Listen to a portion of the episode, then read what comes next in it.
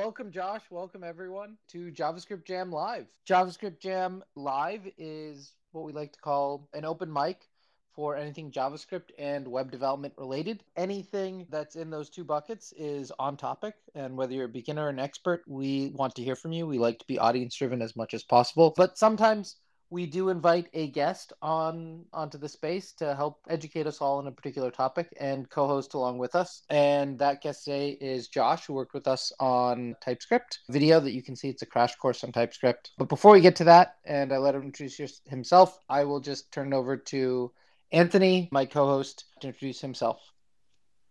Hello, hello. My name is Anthony Campolo. I am a developer advocate at Edgio. And yeah, super excited to have Josh here with us. We just dropped a crash course with him about a week or two ago. So if you check out our, let me actually pin that. So yeah, go ahead and introduce yourself. Super. Thanks for having me. Hi, everyone. I'm Josh Goldberg. I'm a full time open source maintainer. I work on a few projects, most notably TypeScript ESLint, the tooling that lets you run ESLints and prettier on TypeScript code. I'm also really passionate about TypeScript and generally writing JavaScript good.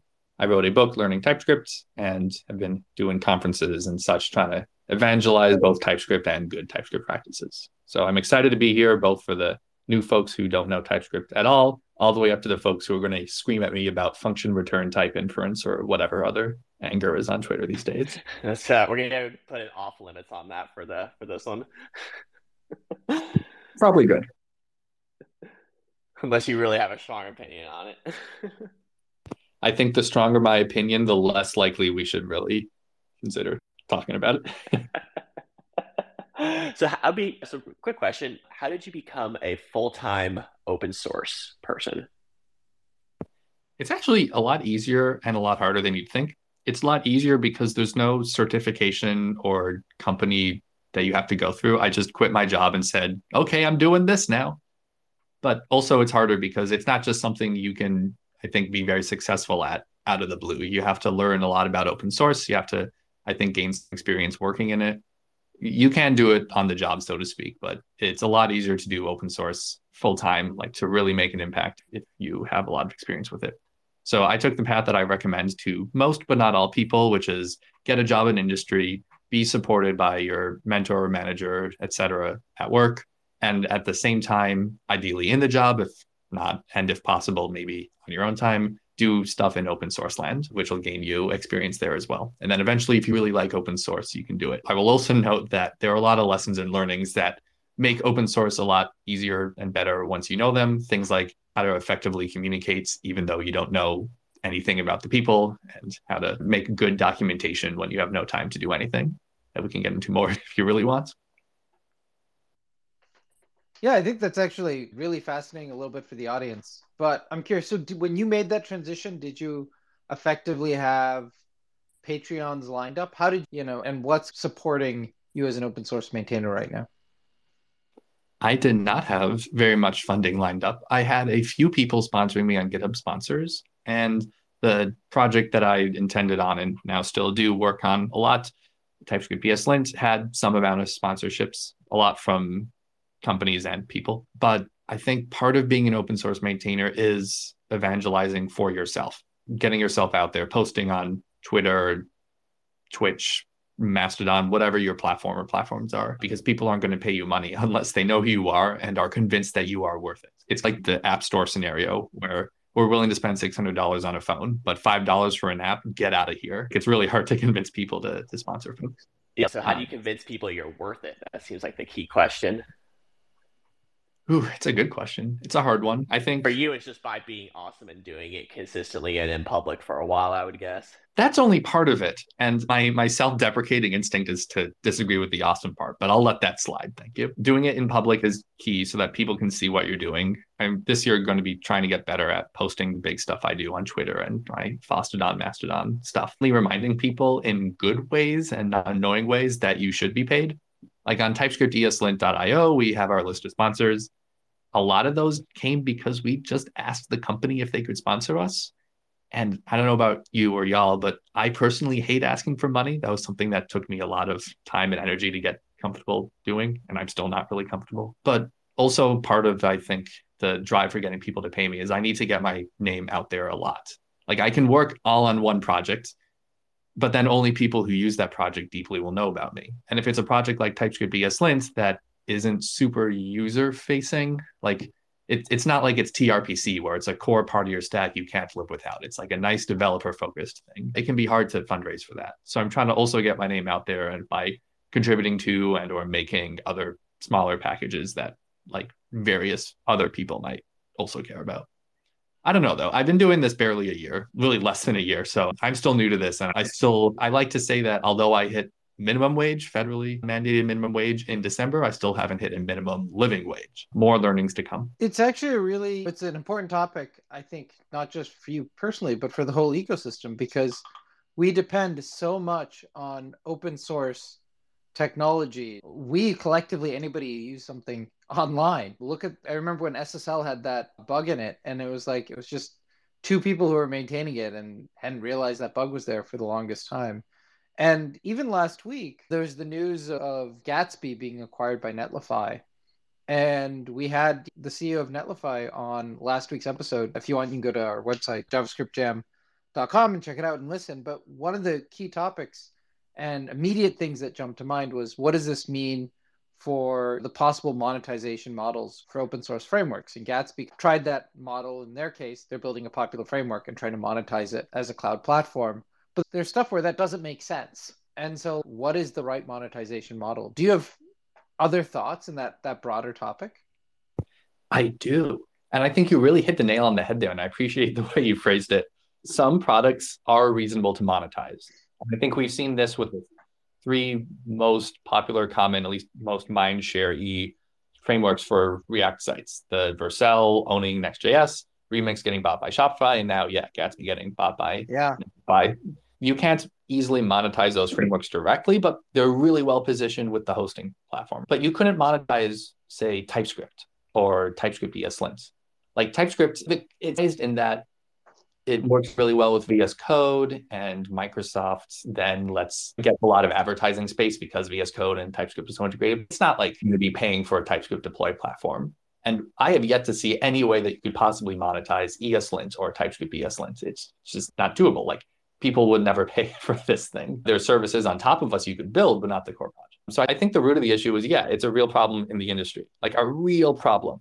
And what's amazing to me is that this is a great example of the difference between something that companies should do and something that companies need to do. Even after all these horrible security things came out, like Heartbleed, the security bug, most companies did not do anything. They didn't significantly change their stance at all because there was no need for them to. If you're a huge name like Microsoft or Apple, then yeah, people put pressure on you, you have a responsibility. But if you're like a mid-sized company, maybe you're in tech, maybe you just happen to be a tech company because all companies now are tech, but that's not your core product. Like, why would you say contribute to SSL or TypeScript ESLint or whatnot? There's no actual pressure. So one one thing that I'm trying to do is starting this project with a few people online, mostly Rizel Scarlett from GitHub. It's called the Open Contributions Project. Super early stage. I'm not asking people to go and contribute or take action now, but we're trying to figure out how can we explain open source in terms that people who aren't already convinced about open source can get behind. How do we make explainers for a CTO, a chief marketing officer, a chief whatever, a finance person. And then how can we write guides to say, let's say you're an IC and you want to convince your company to give $200 a month to some project, like how would you go about doing that? And I think the reason why I'm excited about this and going to be tackling this in the next year or two is because I think that's a gap in the industry.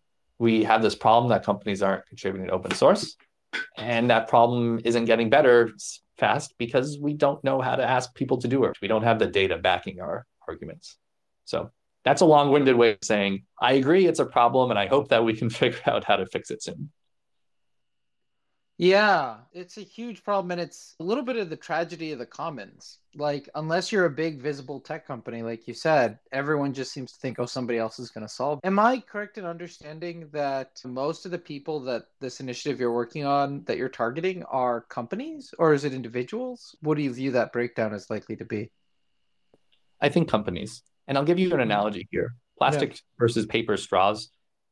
In theory, it is better for the world if we all use paper straws, I'm told.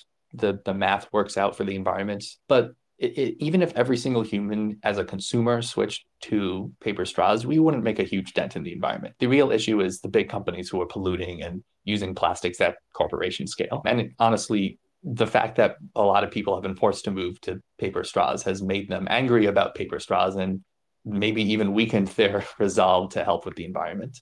I don't think it's the same with like electric cars. So people like want to buy more gasoline cars now because they hate the fact that people are making them buy electric cars. Yeah, it, it's not that we shouldn't invest and work on our future in that way. I'm very behind helping save the environment and reducing our dependency on polluting and world-ending oil. But that's not the way that's going to convince people or make a huge impact, at least for the straws. And then similar with open source, I think asking people, individual consumers, to give $100 a month to open source, really make the world a better place. It's not wrong, but companies are ones that have the big pockets and who are really profiting off open source without giving back as much. So I think, yeah, consumers could give, it's nice, but the real people who we need to target are the million, billion, trillion dollar companies that should, could, or should be doing more. Do you think there's a blockchain based solution here on the horizon or something like that? Or Web3? People talk about investing in protocols and making it that might be a way to get the consumerization of, of open source to work? Or you, the jury's still out on that in your mind? Do you think there's potential there? Let's put it that way. No. Okay. Okay. Ethereum is an open source project with $700 billion in it, so it's already a thing. I, I will I reckon, okay, I'll give you an actual answer. I recognize that blockchain is cool technology with a lot of potential and promise. I think the vast majority of its applications today, this year, are not a waste of time, but not going to pan out. And because there's so That's much, you live in a country with laws. sure, yeah my, my brother is real into crypto. And every time we talk about it, it's a whole thing. I don't want to get into it personally too much because it's not an area I deeply understand. And the reason why I haven't taken the time to deeply understand it is because there's so much crap to wade through that I don't feel confident that I will get anywhere good anytime soon.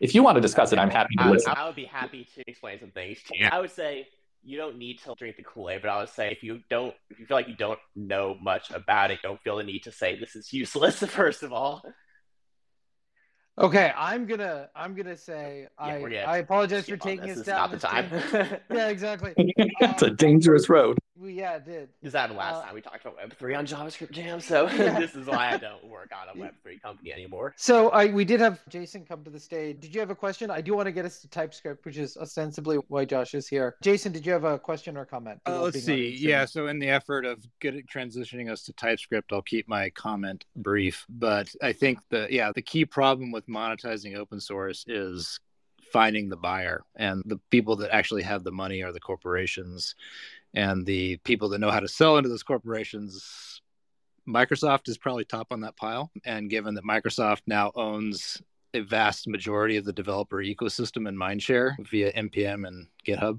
yeah it, it's shocking that there hasn't been something more substantial there. Not that it doesn't surprise me that Microsoft wouldn't be able to move on something like this, but it seems like they would be in a really good position to offer something more than just sponsorships. But I'll keep it I'll keep it at that. Someone who spent a good chunk of the last decade selling open source software commercially. Yeah, Jason was at Sencha, which was actually trying to monetize a JavaScript framework back in the day. Yeah, oh, yeah, we were so quite successful yeah. at it. But the funny thing we found out after many years of doing this is our smallest package was like a solo developer. You could buy a individual developer license, and we'd find out that there's these massive corporations that because the cheapest thing on our website was the solo developer license. That's all they bought. Okay. So on to TypeScript, I personally, I've been as a long time JavaScript developer, I've finally made the transition myself to TypeScript and spent the last three or four months like really trying to learn it. Yeah, I'm pretty bullish on TypeScript now after being, I'm actually a laggard, I guess, at this point. But yeah, let's talk about TypeScript. Yeah, definitely. I'll get to Jen in a second. I just want to emphasize again and remind folks if you're just joining us, Josh did a crash course on TypeScript with us. You can find it on our YouTube channel. It's in our newsletter this week. You can go to javascriptjam.com. It's pinned to the top. Oh, thank you. And it's pinned up to the top of the space. If you haven't got on the TypeScript train, now is the time. If you're looking at the state of JavaScript survey, if you looked at the Jamstack survey, it was TypeScript, TypeScript. It was like the only thing that was both popular and growing and everyone loved. It was like a clear winner in the space. And so it's been a huge success over the years. With that said, let me turn it over to we've got Jen and then Eric came up to the stage. I'll let them come before I, I or Anthony jump in. Jen, go ahead. Hello, hello, beautiful humans. And Josh, I feel like I've asked you this question like a million times, but I'm excited to ask you with many different people here of why was TypeScript created? This is a three part question. Why was TypeScript created? How long has it been around? And why did it take so long for people to get on the bandwagon since it's been pretty controversial of if people should use it or not? Hi, Jen. Good to see you again. Those are three great questions. I'm going to try to be good at answering one at a time and pausing, but someone scream at me if I screw this up. So, why was TypeScript created? Great question. JavaScript is not good at writing big applications. JavaScript does not have a lot of development time utilities that other more tailored to big apps languages do have, say, ways to indicate what types of things are supposed to be. Um, and the difference there, I like to call it the difference between documenting your, your values versus your intent. JavaScript lets you define values, functions, classes, variables, whatever, but it doesn't let you describe the intent of them, whether a function is supposed to take in a string or a number or some particular object shape. TypeScript adds the ability to describe your intent in your code to JavaScript. It adds it in a way that is very good, unlike some of the community maintained standards for JavaScript, like JSDoc, where you write things in comments. TypeScript gives really good development tooling. So you can do things like go to definition, find all references, rename automatically, things that are really nice for developers. And because JavaScript needs all those things added, TypeScript has been created and later on much very much successful because it does a good job at letting you build larger applications with fewer bugs and speedier dev efforts by adding those things. Does that answer the question you were looking for, that kind of marketing spiel? Yeah, I guess as a, I think it's a good answer with as a marketing spiel, but like, why such a controversy around it then if so many people are like TypeScript is really difficult? I will say I've been fortunate enough to have a really great teacher. Thanks, Josh. Of as I'm learning TypeScript, yet hearing so many people like say, that they don't want to touch it. It's crazy. It's really hard to understand. Do you remember the first conversation you had about TypeScript? That's why. but it wasn't just me. There was a lot of people like that. Yes, my first conversation was rough. That's because we're programmers and we are sandy and angry about everything. JavaScript is a wild and wacky world. There are lots of wild and wacky things people do with JavaScript, and TypeScript has to represent them. So most of the time, when someone complains about TypeScript, they're either complaining just about generally the fact that they have to learn a new thing and it's not clicking, which happens with every new thing, whether it's a language or a framework or anything, or they're complaining about some wild and wacky part of TypeScript that's there because it needs to be to let people write their existing apps in TypeScript. So, from a technical perspective, TypeScript, the not marketing spiel, TypeScript's type system develops an understanding of how your JavaScript code is supposed to work, all the variables, all the possible object shapes, all the places that you might call those object shapes in particular ways, and then yells at you if you do something that seems like a mismatch. If you declare a function that's supposed to take in an object and then pass it in like a string instead or something, but because people do such weird things in JavaScript, TypeScript's type system has to be complex and have weird and wacky things like logic in the type system. Like people have literally implemented TypeScript, the language, in its type system. And that's normally what people yell about. I'll also say that there is a big ideological debate, again, because we're developers and we're angry about everything. Should you add types to JavaScript? What's the right way? TypeScript has an opinion where its types are only at development time, not at runtime, the way other languages like C Sharp and Java do which then means that people coming from those languages hate it. And then people coming from more purist languages like Python or Ruby pre this era, before they had types, didn't like that they were adding types to JavaScript. So there's no way for any one language, especially a language in the JavaScript space, to make everyone happy. But TypeScript, I think, has made a lot of really good choices that lets it straddle the line, which is part of why it's good. Jen, I take it that answered your question. It did. Thank you. Okay. Cool. Uh, Eric, I think you're up next. Another regular here at JavaScript Jam. Eric, go ahead and oh, comment or question. Yeah, sorry. This is just a beautiful example of what types mean to JavaScript. it's such a JavaScript is such an organically grown thing from a long time ago where anything goes and a string and a number because we're dealing with input. Strings and numbers are the same thing equals equals. It's a difficult world to build a strongly typed thing around. And and like i remember four years ago where it wasn't clear whether flow or TypeScript was going to be the dominant way of typing JavaScript. And in one of my libraries, I chose poorly because I thought, oh, Facebook's going to maintain flow forever. But it's an interesting problem. And today, like literally today, uh, I made a big refactor in a code base that I'm still new to. And TypeScript was like, you forgot all these other these 17 other things that you didn't that you that, that you didn't realize. But with JavaScript, JavaScript would have been like, yeah, whatever, fine. So I don't know. I think it's a wonderful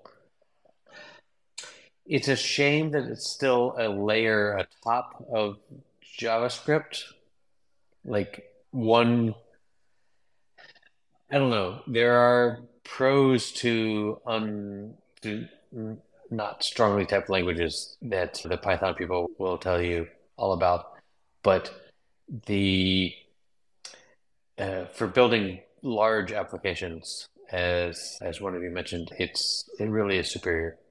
Plus one. I'm sorry that you chose poorly that one project. I really do wish Flow had more leg to that. For those who haven't played with it, which is, I think, probably many, Facebook had its own equivalent to TypeScript called Flow. Flow actually did really well at the beginning because it had quite a few features TypeScript did not. Like it supported plain JavaScript files much nicer, but they haven't been supporting Flow in the open source space as actively and proactively as TypeScript has been. And it, and it, it's a pity. And it was all good. and it was all like super. It was written in some other language that like it wasn't Rust, but it was some other thing that was like more clever than JavaScript could be. And anyway, yeah, it's a shame that it died. Like, well, why? Oh, first off, just for the audience, so people are aware, Eric is the creator of two popular, at least two popular React libraries, Redux Form and, Final Form. So he's speaking as a maintainer. But I guess I, I interrupted you. But the question I want to ask both of you is like, why do you think Flow didn't win? It's a matter of maintenance like the in the same way that like Angular was backed by Google, but not really because they weren't really building all of their stuff with Google. And whereas Facebook was actually building all of their crap with React, they had a lot more invested in that. And it felt to me like oh, in that same way, Facebook is going to continue to maintain this flow thing for the rest of us. But, and uh, as far as I know, they have maintained it internally. It just didn't feel like uh, sharing it with the rest of us. I don't know. Yeah, that's a good point. I think the amount of success Facebook has had with React is incredible. Just to there, there's a funny irony here that I like the analogy of Windows Phone compared to iPhone and Android, where Flow was a little bit of a Windows Phone in that it had some legitimately great points to it, but it wasn't supported as well as the actual popular phone platforms and it just didn't have the community support people didn't support it in the community because it didn't have great community support because people et cetera et cetera i will also note though that one of the core maintainers on typescript eslint actually was on the flow team until recently and is a really big fan of the language and can probably give a very good set of answers that i don't know of as to why that language is fantastic. They still are working on Flow. It's just they're targeting it more, I think, for very big applications, like really big. So it's not as publicly oriented and polished the way TypeScript is, which is probably another reason why it's not so widely used anymore.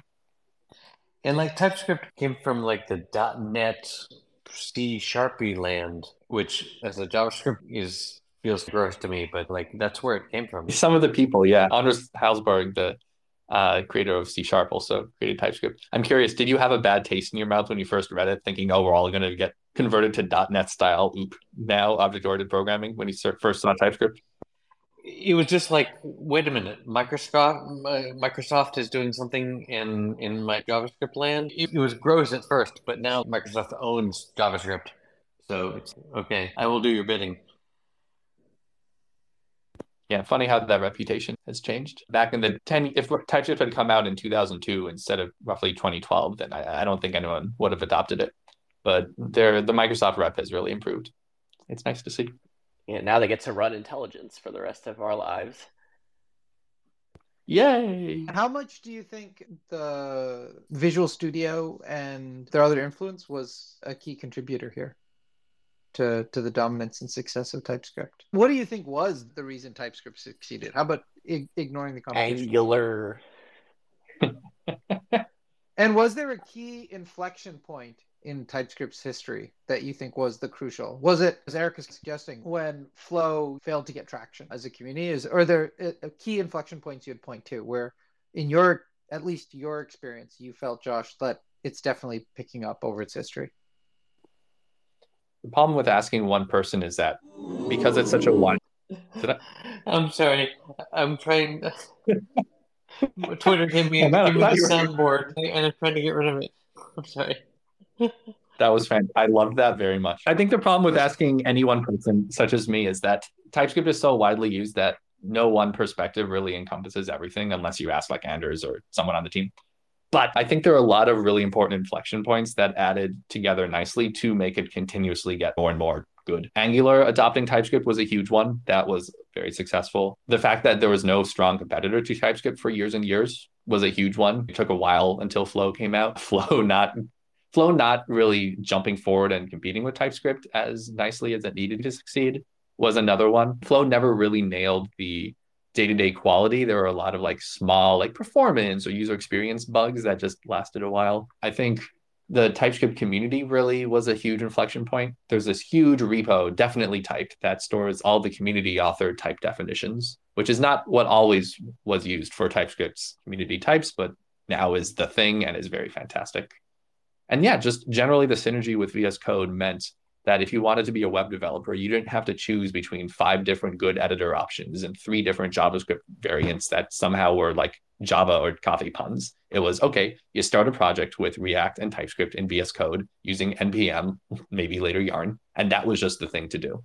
So it hit that kind of community saturation point the same way that React did, which was really good for it. I mean, I'm a little uneasy with how Microsoft had their whole monopoly problems a long time ago. At the moment, Microsoft owns GitHub, NPM, VS Code, Copilot, and TypeScript, and Playwright, and it feels a little like we're putting a lot of our eggs in the one basket that is I don't know now like later we should talk about how React is now being purchased by Vercel but but that that it feels a little scary that everything is going to the one owner I don't know opine Yeah, you either die a hero or live long enough. The I think all the major companies are at their core not evil or good, but money oriented.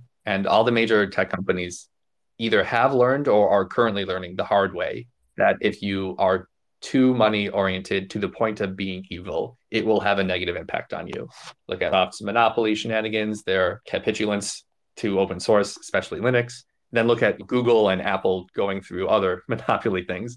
I think that we don't have any good options out there. We just have options that have learned their lesson and for the time being have a good leader and aren't so bad. I've tried, maybe this is not the right attitude, but I've hit the point of shrug when it comes to which evil mega corporation is owning all of our assets. So that might be a good seg. TypeScript's clearly the dominant choice here, other than JavaScript. how do we? How do you make the decision if you're on a project?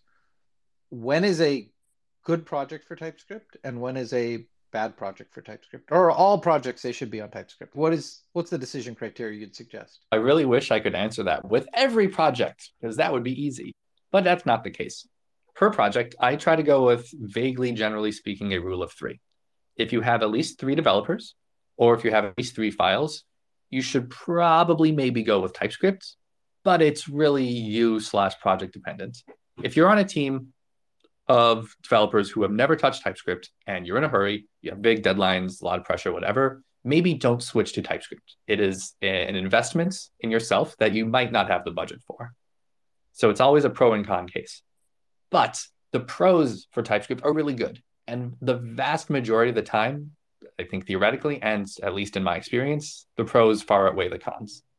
Because they're smaller, I'll start with the cons. The cons are it's a new thing for you to learn. It adds complexity conceptually to your code, sort of. It, at least it makes it so that you have to describe your complexities of things in your code, even though they were probably there to begin with. It adds complexity to your build chain, and it's just, it takes time to learn a thing.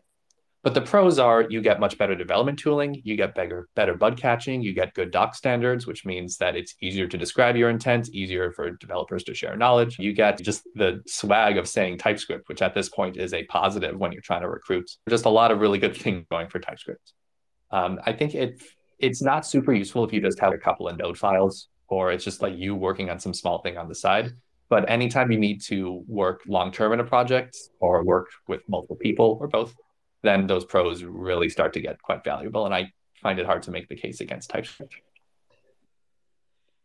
I love the three files bar. so ridiculously low. I love it. Thanks. Yeah. As soon as you have one file importing from another file, you now have to keep track of two things in your mind. You have to keep track of file A things that say file A imports B. And then while you're looking at file A, you also have to mentally keep track of file B, which may be complex, may be simple, who knows? And then whenever you change file B, you then also want to be notified in some way that file A may or may not need to be changed. So it's just, it makes a lot of sense that, okay, you got TypeScript to let you know if you screwed something up and need to adjust. May I politely request I Theo like come, your- up, come up to the stage? Because I really enjoyed Theo's latest video about about uh, typing functions and stuff. And Hi, Theo. I want to say hi and thanks. Hello. I had to come up. I had to come up for the when should you use or not use TypeScript conversation because, as per usual, I'm slightly harder stance than Josh here. it happens. Yeah, I'm at the point where if it can be in JavaScript, it probably should be in TypeScript. I agree that like, Yes. if a given set of developers hasn't learned TypeScript yet and you have deadlines and priorities that are slightly higher, then significantly improving their agility in the future, significantly improving the safety of your code base, and significantly improving the livelihoods of anyone whose job it is to touch code. If you have a priority that's higher than that, yeah, you should take care of that priority. But the second that priority is done, you should start teaching your team TypeScript because it will make them better. I agree with that. Actually, Theo, I think we might have a very similar level of intensity here.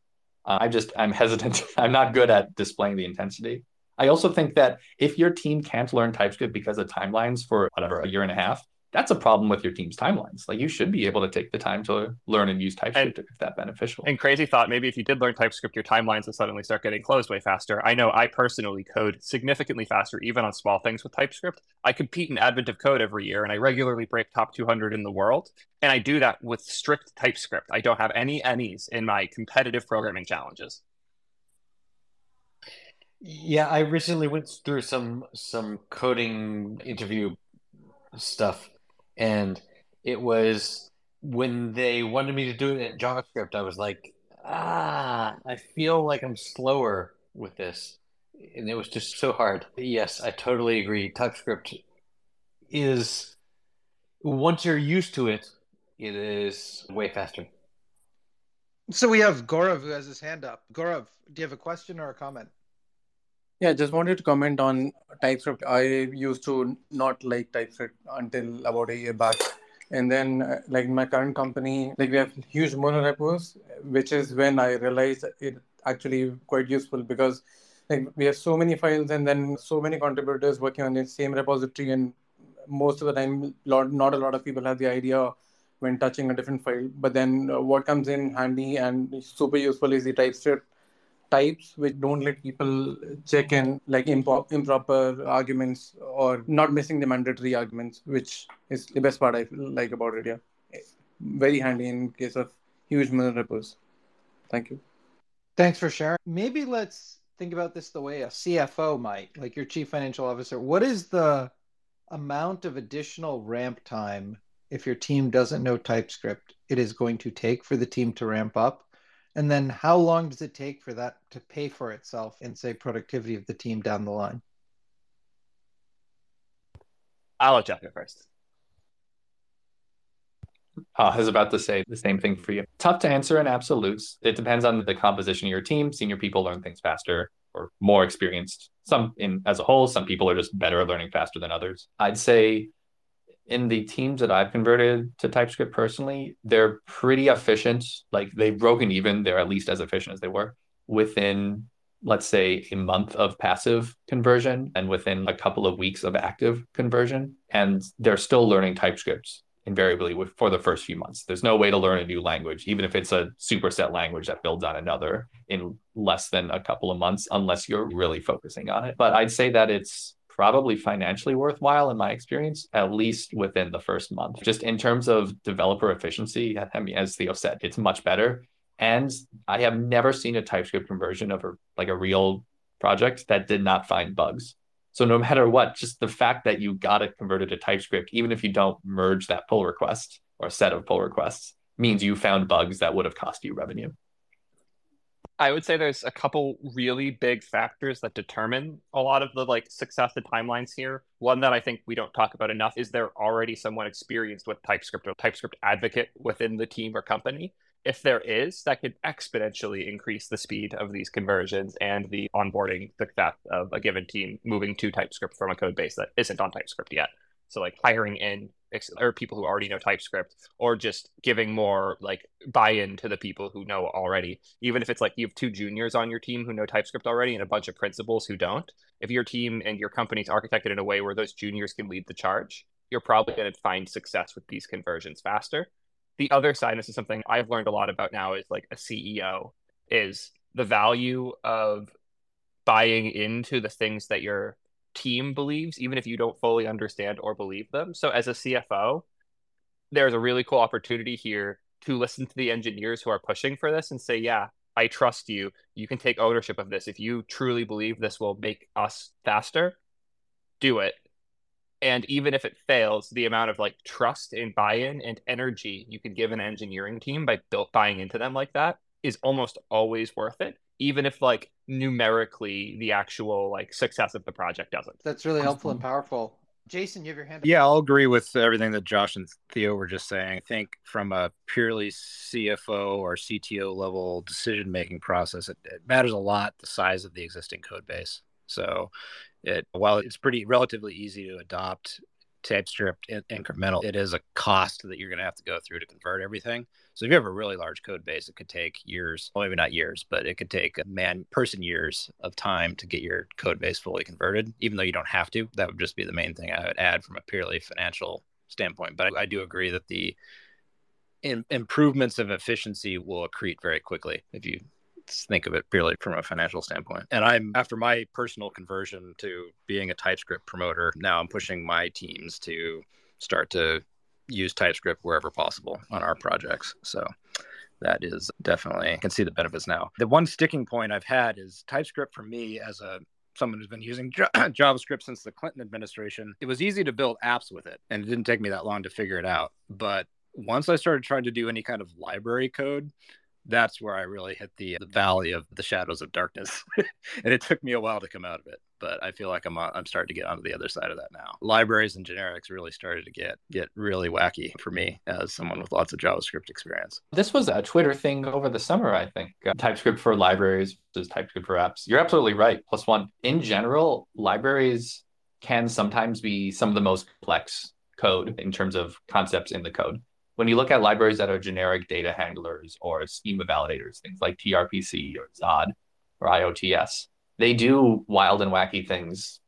Like they they operate on generic pieces of data. They take an object based on those object keys, make a new one with keys that have names that are modified based on the original names and values modified based on the original types. Things like that that are very difficult to conceptually describe in plain English, let alone in schematics or in code. So yeah, you end up having to learn this whole new fun area of TypeScript, the generics type system shenanigans. And that can be tough for people because it's an investment and it's not a way of thinking that most of us come into JavaScript or TypeScript with. being able to describe in the type system a generic function that takes in an object and returns a new object with a type based on the original one. But once you do know those things, you can write these really nice libraries that wrap and encapsulate those shenanigans so that users writing their apps don't have to do them. And I think that libraries that do a really good job of that are the ones I mentioned, like Zod and TRPC. I think that kind of speaks to a larger truth in industry that we are constantly in web dev and programming as a whole moving complexity away from the app writers, moving things like UI management or state management into these libraries where even if the libraries have a simple API, they may or may not have a complex type shenanigan internal core that is hidden from the user as much as possible. And that lets us be more productive. So I'm happy about it. Yeah, that touched on the one point I wanted to add, which is that one of the like reasons TypeScript is such a pleasant experience for app writers and user-facing developers is that a lot of the complexity and scope of concern that we used to own has now been moved to TypeScript by moving it to TypeScript, we've also now moved a lot of that complexity and concern into the hands of the developers of those libraries. So we're standing on their shoulders as we have this better experience. Like if the goal is to get to the top, TypeScript gets us halfway. The library developers get us like another two third or another third, and then what's left is what you're doing. It's like, oh, this is so much easier than it was before. But that's exclusively because of the hard work those other developers and like systems have done to make it easier for us to iterate. Can we take a second and, for people who are maybe newer to this ecosystem, explain TRPC and Zod and how, like, how they relate to TypeScript and how they're enabled by it? Can I do this one quick? Because I have to run to go prep for stream. Yeah, go for it. Yeah. So TLDR Zod is a validation library. It was it's similar to or the libraries like that. It's for taking an object, usually like data you're submitting from a form or something, and making sure it fits a specific shape. The libraries that existed before Zod for this were pretty boring and generic and would just give you the type of the data you're passing it usually. What Zod did differently was write a custom type, like not really a generator because it's not code gen, but a really complex type system where based on the validation and parsing you have done on data will give you like the exact correct type on the other side, which makes it trivial to parse, validate, and modify data that you're getting through places that might not be safe, like an external API or a user submitting it. And TRPC was originally created by the person who created Zod, and it was built around using Zod as a kind of like the source of truth for building APIs, where you build a function, you use Zod to validate the input, and then you can call that function from the client. And the goal was to do something similar to the experience you have with GraphQL, but instead of having a contract system that you define through something like a schema or you generate through something that's a mistake like a Sora, instead of that, you use your type definitions the same way you would if you were calling a client function on a client or a server function on a server. The only difference is you're calling a server function on the client, and TypeScript's being used as a hack to tell the client which endpoint to hit. Plus one. Good explanation. Yeah, if you want to add anything to that, Josh, or if not, feel free to continue on. No, 100 maybe one thing I'll jump in here. It's it's interesting how TypeScript becomes a level of abstraction, giving us Zod and TRPC sitting on that. To what Theo was talking about, standing on the shoulders of giants with a new abstraction layer. With what Tanner Linsley did with his router, and now making the router based on types. It's just something you may not have thought of adding type to and getting the leverage out of that in yet another domain is just really fascinating to me. I don't know if you guys want to comment on that or if there are other examples you can think of that come to mind of just really powerful layering on top of once you've got types into the system. Yeah, I haven't poked at Tanner's stuff too much, but what I've seen from the surface seems awesome. I've been complaining over the last year that I don't have visibility into any design system tooling that I really, they all have some flaw like performance or not great types. But I will say that the way that we did the design system at Codecademy, it's open source. It's called Gamut, is really nifty. It's a CSS and JS lib where you have box style props, meaning you write components, and then instead of defining your styles elsewhere, you just pass things like color equals as React props on the component. And those props are then type safe and responsive. So you can pass an object like underscore colon small e colon large to indicate that in the mobile viewport it's whatever prop small and the medium viewport it's large i think that design systems are a fantastic place to have good type safety where you can enforce at development time that people are passing in the right constants or whatever references to your design system tokens. I apologize to all the backend developers who zoned out for that entire spiel, but it's really a beautiful thing. Jason, you have your hand up. Well, I was just going to plug Theo's T3 or Create T3 app as a, a, an excellent example of Double plug. combining all of those pieces together of T- TRPC and React and TypeScript and having it all put together out of the box. So I just built an app over the last couple of weeks using it, and it was a very smooth and pleasant experience. We're sweet, right? Yes, yeah. The It's T- almost T- yeah, smooth it is TRPC now. is, is pretty clean. I'm very happy with it. My my That's bingo card is now complete, but we should explain for people what TRP. Oh, sorry, what T3 app is. Do you want to do that? Actually, yeah. I, I have to drop for another meeting, but I can uh, take- yeah, I'll take my plug and, My- and run with it. My stream is God, the whole delayed because yeah, my stream's delayed because there are a bunch of sirens outside. There was a small accident, so waiting till that's over. I can explain this quick. Oh yeah. TLDR and It's your name Create. T3 app is that a lot of people in my community were asking me to make a template for the technologies I use and recommend for stuff. And I like put my foot down and said, no, I'm not doing this because if I do this, y'all are gonna start installing like auth libraries and database systems on your blogs. The only thing I would consider is doing something more dynamic where like you pick the technologies you want and we assemble a template based on that. But that's a lot of work and I don't feel like it. If anybody wants to go do it though, feel free. Nexxel stepped up to take the challenge and made Create T3 app, which was a bunch of like my way of using these technologies together. You select the ones you want and it would assemble it for you. And the yeah, as soon as I tried it for the first time, I was like, oh yeah, this is dope. I will be using this for every project now. Opened some issues with some things that I thought we should change. Slowly the community started noticing, especially when I started using it on stream. We're now at 170 plus contributions in six months. We're outpacing Remix for new projects started and it's just a really pleasant way to get started building full stack type safe Next.js apps.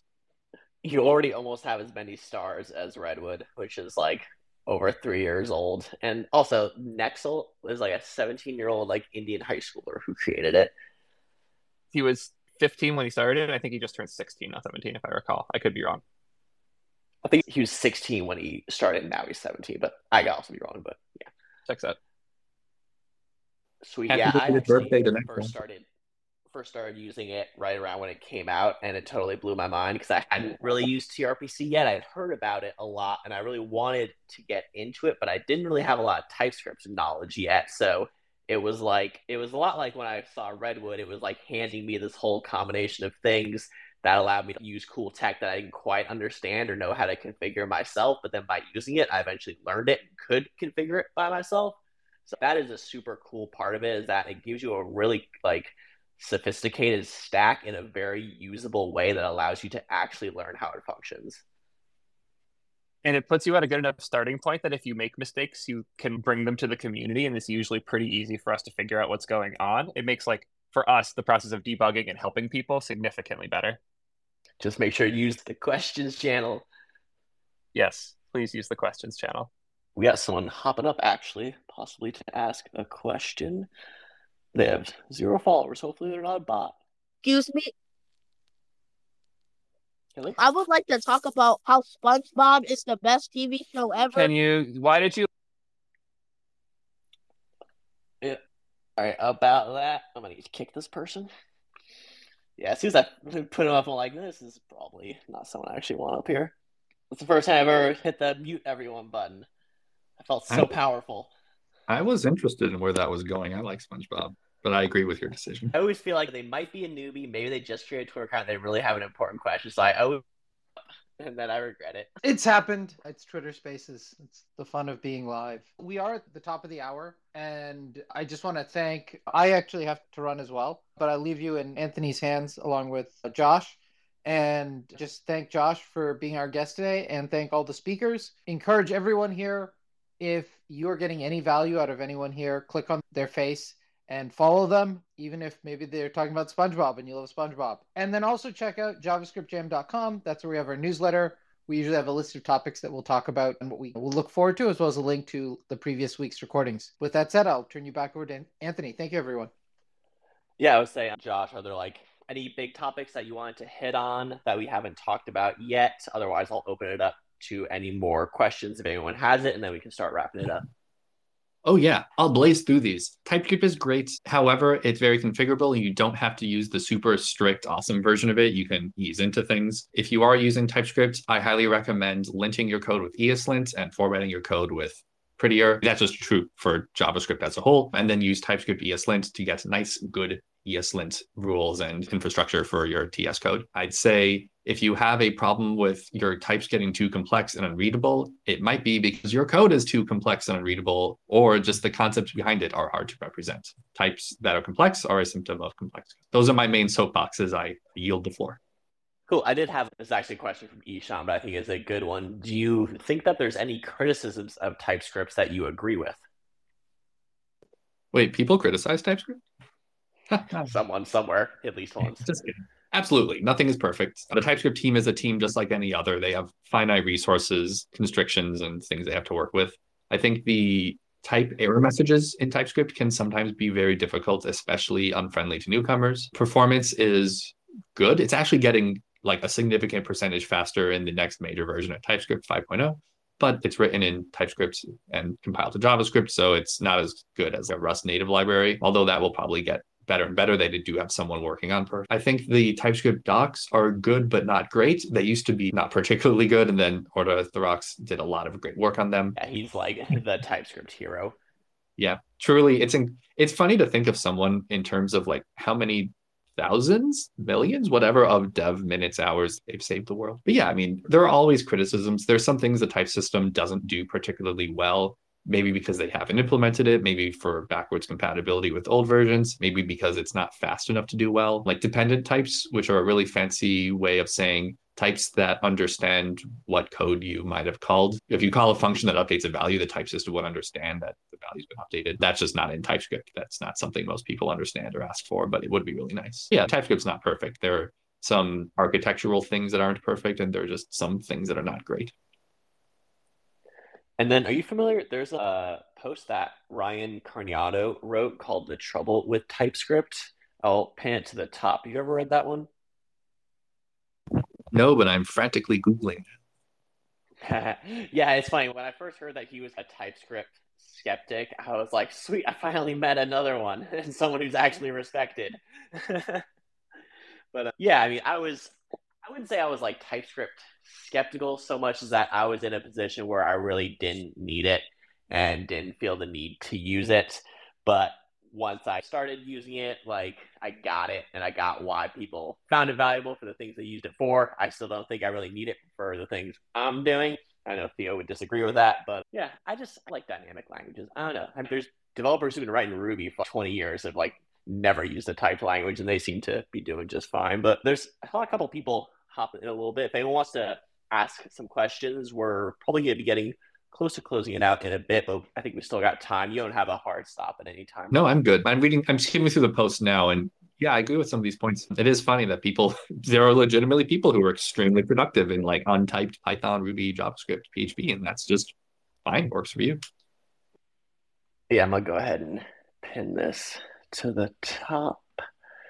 Yeah, it's so hard to do anything on your phone through spaces. All right.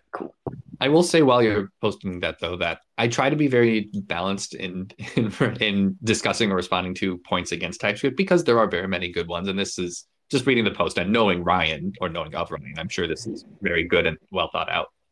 But there's a reason why TypeScript is so popular. It is fantastic, and like I personally would be horrified if I had to join a team that did not use TypeScript at scale, whether it's front end, back end, full stack, whatever.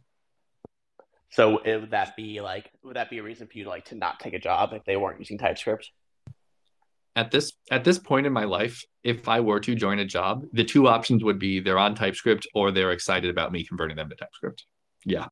Sweet, we got Dev up here. Dev is another member of the whole T3 cult. And Hacksaw is requesting. Let me see if this is a person. Eh, they look person-like. Hey, how's it going? How's my audio? Sound good? Cool. Heard you're talking about TypeScript. We are. About TypeScript. Yeah. Before? Sorry, what did you ask? I said, have you ever used TypeScript before? Yeah, like a couple times. Like I've been using TypeScript for the last, I don't know, two, three years and so. so I would say a little bit. Do you have a question or thoughts, or you just want to come chill? Mostly just wanted to come chill. We can talk a little. I really love TypeScript, but there are certain things that I really wish it had. So I guess that's something that we can explore. What like what is something that you wish TypeScript had that would make your life easier? And I can go after everyone else. Mm-hmm. Oh, you've activated my trap card. So dependent types would be really nice. I mentioned a few minutes ago, and it's like a I don't know. It, it's fine without it, but it would be really nice. It would just give TypeScript a better understanding of how values change over time. Functional programmers don't care about this because it, all their values are constant. But from an API standpoint, TypeScript's Node APIs or JavaScript APIs that you like might call, you import something from the TypeScript package they don't provide a way to check whether one type is assignable to another type, which most TypeScript users don't care about what I just said. But from the tooling perspective, it would be really nice to have a type relations API, as the TypeScript issue calls it. I mean, TypeScript ESLint, we have a bunch of lint rules that use TypeScript's type checker to to yell at you if you do something probably wrong in your code, give you make a promise and don't handle it like await or a dot then it or if you use a for in loop on an array instead of a for of loop. And then there's just so many lint rules that we want to write but can't because TypeScript doesn't have a type relationship API. Like we would want to let be able to have a lint rule that lets you if you add a type annotation that doesn't actually change the type, or even worse, makes your types less precise. If you declare a variable as a constant string, which types you can infer to be the literal string type, like high rather than the general string, but then use a type annotation to switch it back to string, like that's not just useless, that actually hurts your code. So yeah, I would love that. But from like a to actually answer that most people here would care about, I think if TypeScript had a better command line interface combined with a better like VS Code slash editor experience yes. explaining errors to you, that would just be cash. That would be so nice. If you look at the flow or Rust command lines, that's what I want TypeScript to look like. Yeah, the errors are a little rough. Yeah, definitely agreed on the second part, but I'm not sure I'm aware with aware about the type relations or dependent types. Can you like give a few more examples of why that is useful and what other languages have it? Yeah, I'm not even going to, I don't know how to use Twitter spaces in my weird setup now, but there's this really cool project from someone named Ben called Ezno, E Z N O, which is TypeScript. Put it up.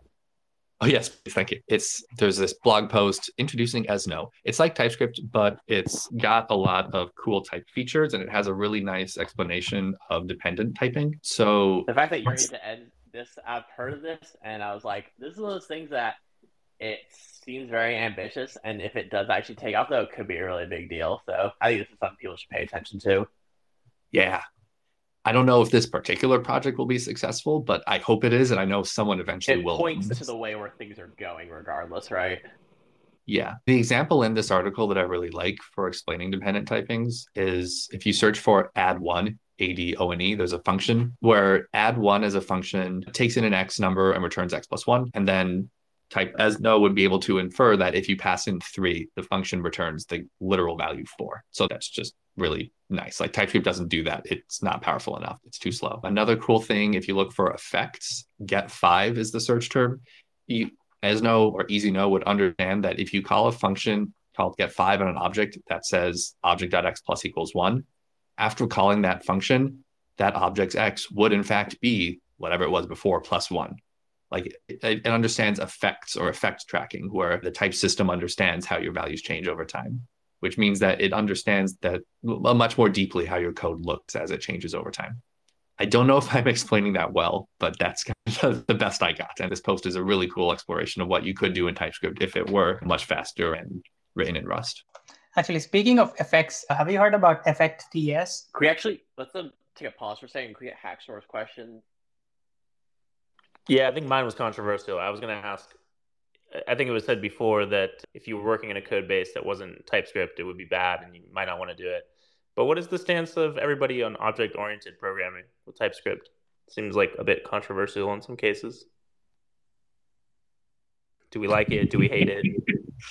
I think the I question of whether to use OOP is completely, as they say, orthogonal to whether to use TypeScript. TypeScript yep. is equally beneficial in functional versus object oriented versus just the normal code that the rest of us, myself included, writes. I personally Yeah, do 'cause it not have stop object you programming, but it's the other. Darn things. It doesn't stop you from doing one or the other. It's like it gives you the option, but whereas using TypeScript doesn't give you the option to not use TypeScript. So it still gives you the option at least to kind of pick your preference. Yeah. Yeah, that being said, I don't, a- as for like object oriented versus functional, I don't think like that any strong arguments of one being objectively better than the other really hold. I think it's a lot more about personal preference than a lot of people think. Like I've been like currently I'm trying to look into both. Like I'm trying to study what exactly object oriented means, how people develop it, and the other way of, of for functional programming, what are people talking about? What are the like core concepts or values that both of these sides hold? And it really comes down to like personal preference of which one do you know the better, which one do you think, or which one can you think about or use to guide your design or guide your code in a better way. So for now, for me, that is object oriented. Like I'm working on a few projects and I'm taking a really object oriented approach in designing the backend for it. But in other projects, I can see going for a functional programming approach as well. So it's really about like how do you prefer thinking about your code design? I'd also say it's going to depend on some front end frameworks will lead you down the direction of one or the other. If you're using solid, you're writing functions. Like it's not technically like functional programming, of course, but if you're like writing web components, you're going to be doing a lot more classes. So I think that sometimes whatever you're going to be writing will have certain conventions already baked into it. And I think it makes sense to just go with those conventions for the most part, because as you're saying, there's not really an objectively better one or the other unless you care about immutability. Yeah. I also Like think a lot of people mess up Yeah, both of them. Oh, sorry, go ahead. No, that's yeah, that's a totally good point. I feel like most people they everyone writes code with functions and objects in it, and they're the idea of separating the two as paradigms that you only write in one or the other. Just it's not how we work as devs. Yeah. Yeah. A lot of people conflate object oriented programming with just having a lot of classes or functional programming with writing pure functions, but there are real design traits for both of those that get lost in the conversation. It's kind of sad. Yeah, maybe on a similar theme. What happened to decorators? Why does no one use them? Yo, What do you mean no one TypeScript used just added them? They finally I got feel like- in JavaScript. Yeah, go ahead. yeah, I was gonna say those are actually like in the language now. Yeah, so they hit TC39 stage three recently, meaning the communities, oh, sorry, the standards committee that works on JavaScript collectively has gotten enough confidence in the current leading decorators proposal that people are encouraged to start trying them out and implementing them. TypeScript's next version, or yeah, TypeScript 5, which is in beta, in addition to having really nice performance improvements, has support for correct new JavaScript decorators. The reason why people used to use decorators so much in TypeScript is because they added this experimental decorators compiler option that let you use an old version of the decorators proposal, in large part because that let Angular folks use TypeScript. Now, that old decorators version is not compatible with new, correct, new, good decorators. So it is very much a like old thing that should go away. Everyone gets to never hate do it. yeah, it has some quirks. But yeah, we should expect to see over the next five years or so a slow and steady rise, probably with a few spikes in the next year of people writing decorators, decorator based libraries. Yeah, Angular definitely pioneered it, but I feel like a lot of other libraries don't take advantage. Yeah, and I think decorators has some limitations, which is why like they're not adopted as widely. I think Lee Alex, the creator of TRPC, really highlighted that. Alex was basically looking into an alternative API to create TRPC routers with classes instead of how we do it right now. And uh, like obviously that brought some discussions around should we use decorators like Nest.js or Angular does. And uh, the problem is that decorators are good for dynamically adding like functionality later, but they don't do much in terms of like static analysis. Like adding a decorator will not give you like an extra type or you cannot infer types out of it. For example, if I like in Nest.js, if I add a at body like decorator to a parameter, it still isn't any type, and I still need to do all the type checking and like ty- type annotations around it by on my own. And uh, TRPC is all about like full stack type safety and inference all across the board. And type the decorators don't really allow that. So are So we on you the can- wake of uh, decorator hell soon? Maybe it depends on what the new decorators look like, what functionality they bring. But yeah, decorators is it's a nice pattern. I just So think real, it, real I, I, got yeah. I got to be this guy. I do not know what a decorator is. Can someone explain what a decorator is? yeah, let's say that you have a function or a class, you've defined it, and on the line just above the definition, let's say you have a function get user and the definition. So the line on the line right above the function declaration, you will have something like you'll have the decorator, which is uh, which starts with an at sign, and then you would have the name of the decorator, which is just a function. And what that like does, directive in GraphQL. I'm not sure what a directive in Oh, GraphQL you- is. You don't do GraphQL. Never mind. Yeah. Okay. I Yeah. think I know what it is then. Yeah, it's something you put on top of like function or class declarations, and basically uh, it's it has a proxy like API where it will give you like all the details of the class inside the decorate when you define the decorator, and you can like add additional functionality to it. If you decorate a class with add controller, you can just have a regular class, but then within the decorator you can add additional functionality that tells the framework that this is a controller class and this needs to handle its HTTP requests somehow. Okay. Hope that yeah, made makes sense. Yeah, it makes sense in the abstract, and it's one of those things like it's hard to map it to something else I already know. I think it's like GraphQL directive. They both use the at signs, but that's probably not a good reason to think they're just the same. But uh, yeah, continue on. Did you have any other questions, Haxor, before we get back into whatever Dev's next question was? Nope. Thanks, guys. Yeah, thanks for joining. Yeah, I think before this, we were just talking about what's your top wanted feature in TypeScript. Anthony, do you have any? Type wanted. I thought what Josh said about a better CLI and like error messaging is good. For me, most of the issues I had with TypeScript were honestly solved by Create T3 app. Like my issues were about like TS config and just like how do you get a project started. And once you have a legacy code that you need to figure out how to work with, how do you know how to configure that? And so it's like conventions to simplify that is what I want. But to me, that's not TypeScript's job, it's a framework's job. So I feel like TypeScript probably I'm not deep enough into the language to know what I would even want from it. Yeah. Yeah, I think a lot of these end up coming around to is this TypeScript's job? Like my my, my top feature that I would kill for is type-safe error handling, which is that like along with a along with the type of what value something might return, you also get the different types of errors that it might cause. I saw this pattern in Java first, and like most other languages have some sort of either or result data type where you can give it both the result type and the error type. Obviously, you can use a third party library for this that has that type, but JavaScript has built in error handling try catch. And you can, like, maybe there's some ways to embed types of error handling there somehow. I will go ahead and jump forward and saying I, as a former Java programmer from high school, used to really enjoy the error throwing annotations, but they are completely Yeah. safe. It's impossible to get right. There's a reason why Anders refused to add them to C sharp and TypeScript.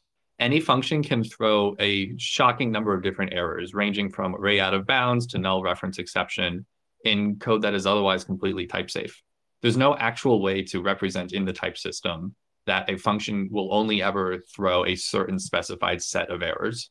And you can't even specify, you can't even ensure that a function is guaranteed to only ever throw an instance of the error class because sometimes someone might throw something that is like a string or an array because they're What it made an enum.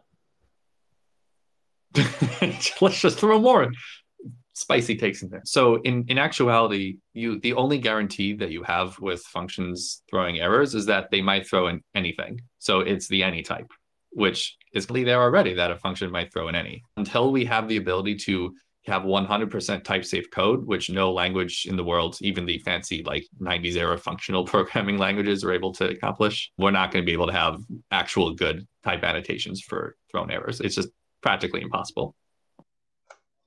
Yeah, and that's where that's why I preface this with that. Is is this even TypeScript's job? Is this something even TypeScript can do? Or I think at the very least we can have some sort of a native result data structure, like promises were added into the language. Maybe we can add result to the to the language so that at the very least we have a de facto way to define if a function can return an error by ourselves instead of just throwing it and hoping that someone catches it.